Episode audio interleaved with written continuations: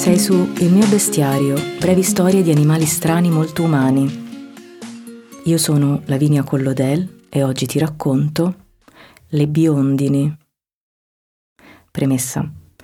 Ora non so se ce ne siano altre altrove. Probabilmente sì. Non può essere un caso esclusivamente locale. Sperimentalo con un calzino. Potrebbe apparire un'altra specie o una mutazione, chissà. Fai l'esperimento, un calzino, basta solo un calzino.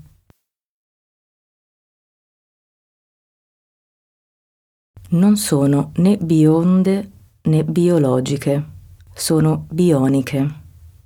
Fuggite da qualche laboratorio, rondini modificate per chissà quale scopo.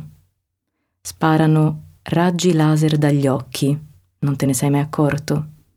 Se lisciano un moscerino in volo, Vaporizzano calzini stesi sul balcone.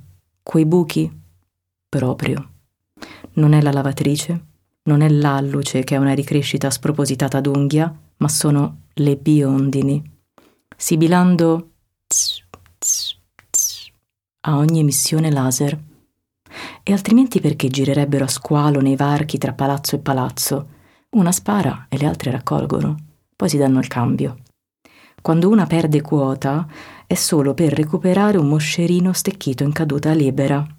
Qui passano per le otto, otto e mezza di mattina.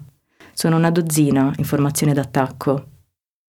Qui i panni si stanno ad asciugare dopo le nove, per sicurezza, ma se lo si deve fare prima è a proprio rischio e pericolo.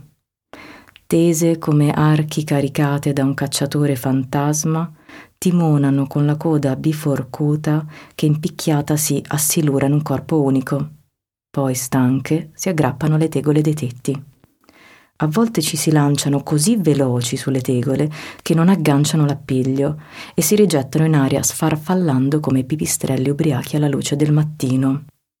Sembra tutto cheto cheto per qualche minuto, silenzioso e muto, ma è solo una tattica militare del gruppo di volo 8B distretto gasometro Stiense delle Biondini. Fanno riprendere fiato agli sciami di insetti volanti, danno il tempo per farli riaddensare in nuvoloni neri e poi... Caccia grossa di nuovo.